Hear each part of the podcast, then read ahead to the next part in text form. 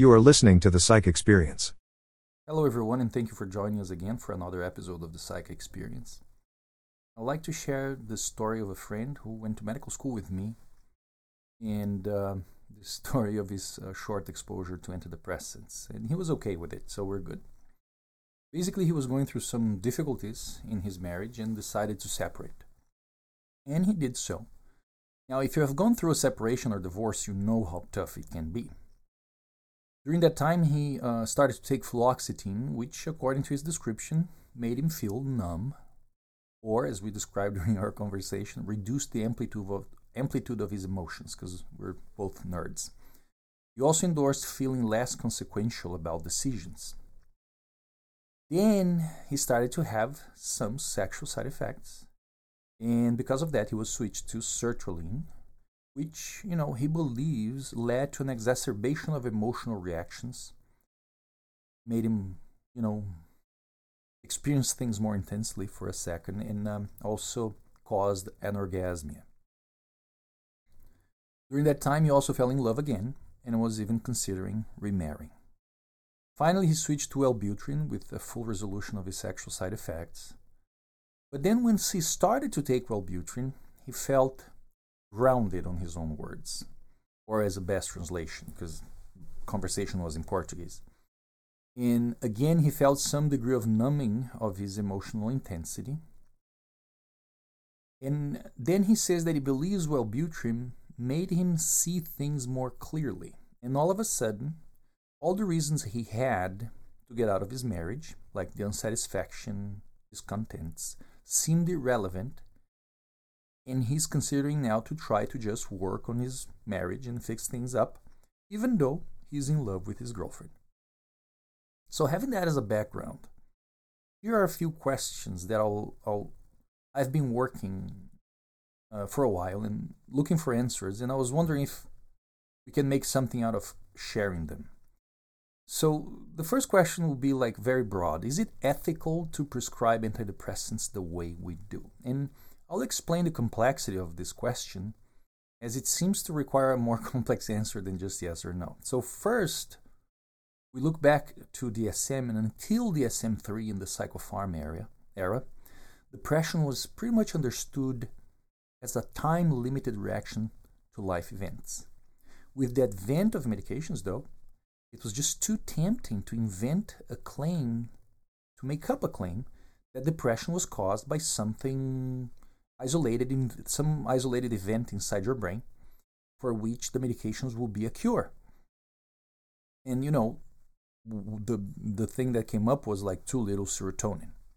Now the problem is that in addition to not making any sense, as we have discussed in previous episodes, that claim had 40 years and billions of dollars in research to prove itself, but failed. All that money and all that time failed to find any biological marker for depression. Not only the serotonin thing was debunked, nothing else was found to replace it. So all of that taken into account, we know that we're not treating any brain deficiencies when we prescribe a medication.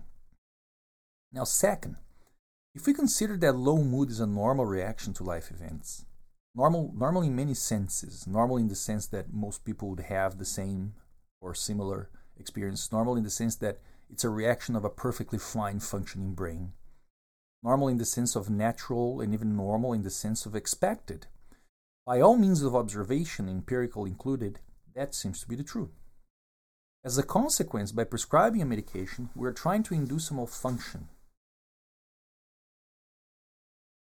meaning we're trying to alter the normal functioning of the brain in hopes for a given result. That is exactly what other fields of medicine do, not a biggie. We can use the treatment of pain, for example.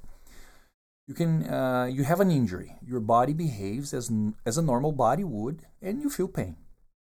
Then you alter that normal functioning by taking an anti-inflammatory medication. However, that medication is actually acting in the physiology of the pain. There are biomarkers for inflammation, and that medication is changing that.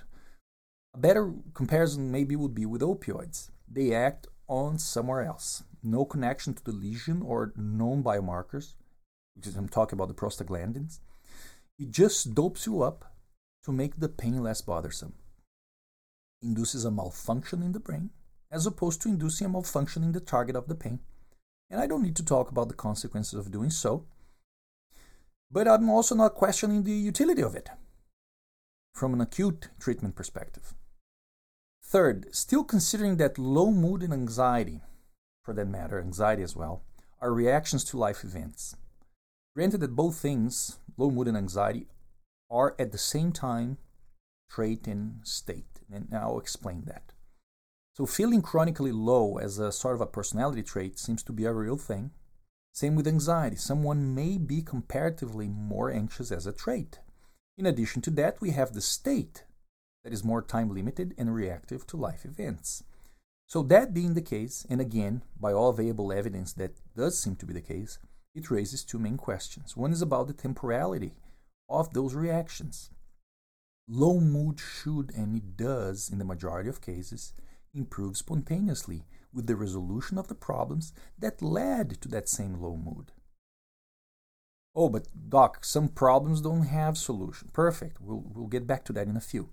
On the same line, knowing low mood is a reaction to life events and assuming medications work to change that, are we really helping people to engage their problems and improve their lives by prescribing meds?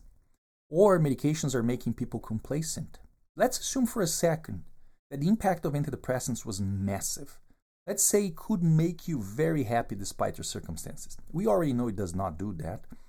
Actually, it seems that the most it does is some numbing that is short-lived, but maybe that has a use. But let's assume something different. For the sake of this exercise, let's assume that it's like falling in love. Taking an antidepressant is like falling in love and being reciprocated. It makes the person feel as everything was perfect, everything seems to be in the right place. Would be right to prescribe a medication like that to a person who's living an unlivable life. Let's picture Mrs. Smith here. She has a husband who's controlling, she has no friends, she spends most of her time alone, she abandoned her dreams long ago. Would be right to prescribe her something that would make her feel amazing despite that. Now, moving back to how well antidepressants work, they definitely don't make you feel like happy or joyful. When someone comes to you feeling down because of life circumstances and you offer an antidepressant, what are we telling this patient? What is the message that this eternal mad tweaking sends? My impression is the message is the cause of your problems is in your biology and I'm the responsible for fixing it, or something like you're not responsible for the way you feel, which in both cases we're selling a lie. Now, we have covered how we can be easily fooled into thinking that lives that are on the surface acceptable could actually hide multiple factors or limitations leading to low mood or related feelings. So we covered that in previous episodes, but some lives may hide, some of those factors may hide in a different level of analysis, but on a superficial level, most of us, if not all of us, need some degree of novelty, some degree of sense of meaning and accomplishments. Now, I'll advise you to go back and listen to the refractory symptoms series for that matter. If you have no excitement, excitement will get you going. If you have too much excitement, then you start craving for peace, and peace will get you smiling. And then you grow tired of peace, just like you grow tired of a new car, of your new house, of a new job, and sometimes of a relationship. We call that hedonic adaptation.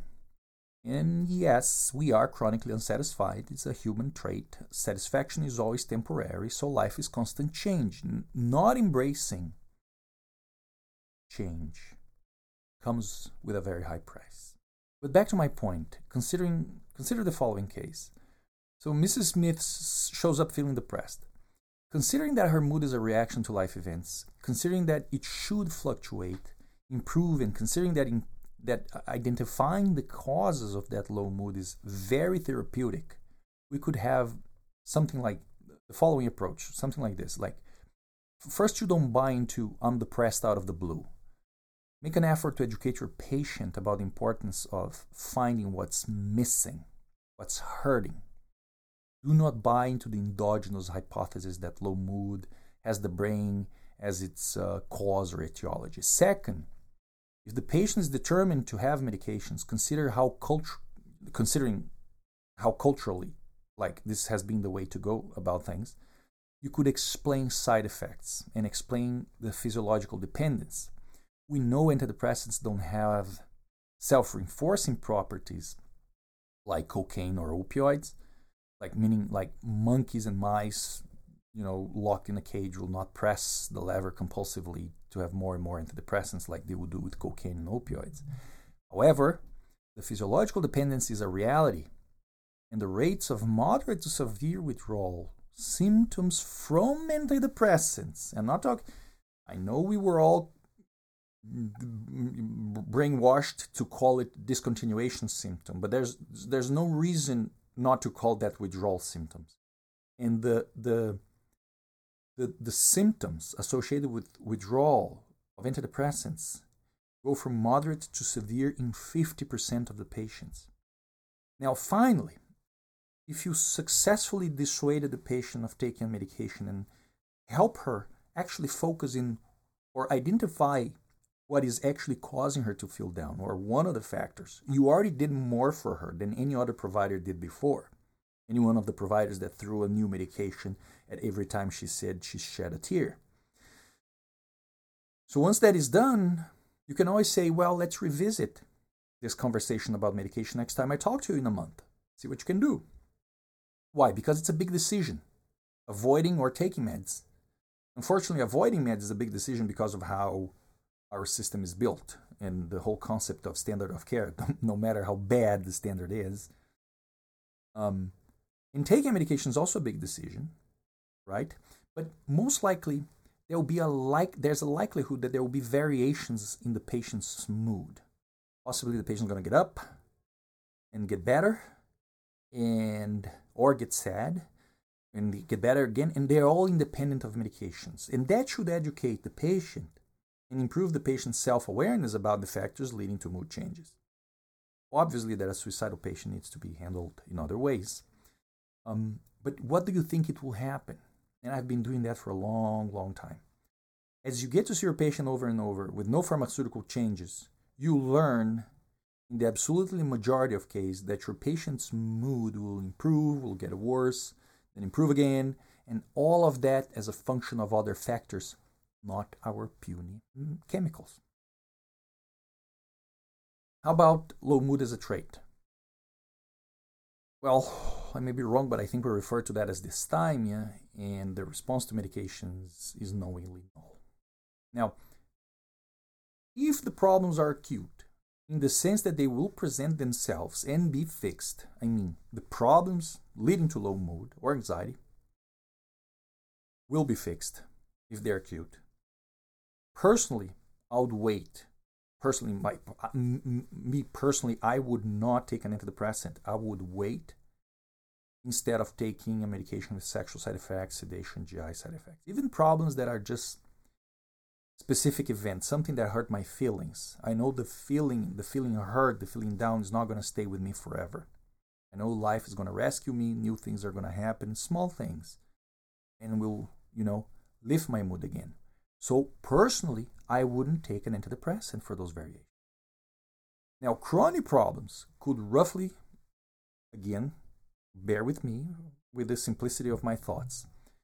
Chronic problems could roughly be divided into unsolvable or solvable. If solvable, the argument I just made about masking things up or numbing feelings so people stay put and subdued in their realities seems to be a valid one. For as long as a problem is solvable, chronic problems, means the person has put up with a problem for a longer time and not invested in a solution. And, owning those solutions is a very challenging thing. But still, those thoughts are still valid. If someone is going through a solvable but chronic problem, because the price to pay for solving problems is always high, doesn't matter the size of the problem, but maybe chronic problems will have a higher price. Would I want to be anesthetized and stay put? I don't have an answer for that. Maybe, depending on the problem. Maybe I wouldn't want to change careers. Maybe I wouldn't want to divorce. Maybe I would be happy being miserable in a sense. Maybe. I don't know. I don't have an answer for the question. How about unsolvable problems? So let's say your patient's father is dementing and he's the only caregiver. Or you went through experiences that took away your faith in humanity, in the world, in the future. I don't know. Shall we try drugs now? Now, a careful look into side effects and the remote possibility of benefit is appropriate. Let's say antidepressants work, and you can say to a man, you'll be able to tolerate your circumstances a bit better, but may come at a cost in the quality of your relationship with your girlfriend. Maybe that's the way we should present this thing. How well antidepressants work for mood itself, it's not clear, considering that there's a meta-analysis showing that the difference on Ham-D scales between placebo groups and treatment arms are only 2 points. 2 freaking points. There's a small percentage of people that improve a lot with antidepressants. But we also know that a lot of people improve by themselves. So the question of how good antidepressants work for mood specifically seems to be open. But they may have some numbing impact that could be desirable here and there. Even alcohol has a use in that regard. Even nicotine has a use in that regard. I have one last question or thought. Now, a frequent claim that I hear in some circles that I'm part of, that I belong to in the realm of psychiatry, is that socioeconomic difficulties are a frequent cause of low mood and anxiety. I find that claim awfully too simplistic, but why? Because, we don't think of miserable countries as particularly depressed, and I'm talking about, for example, South American countries. But let's take that into account for a second. Let's consider extreme poverty. Would antidepressants be an option? Would they help people tolerate their poverty? I don't know. One could claim it is chronic. One could claim it is unchangeable. Also, one could claim we don't want anyone comfortable with poverty, because poverty is a terrible thing. I'm not going to get into the merit of how to address poverty itself in this conversation, but assuming antidepressants worked wonders, should we give that to people that are extremely poor so they... Isn't that what alcohol does and crack maybe? I don't know. My point is, have we asked those questions? Have we considered those things before we offer drugs to patients? Have we incorporated those thoughts into our practice? And we ask those questions to the patients during the sessions and before we send meds to the pharmacy. Shouldn't the patients be included in that conversation or in a similar conversation? Thank you for listening to the Psych Experience.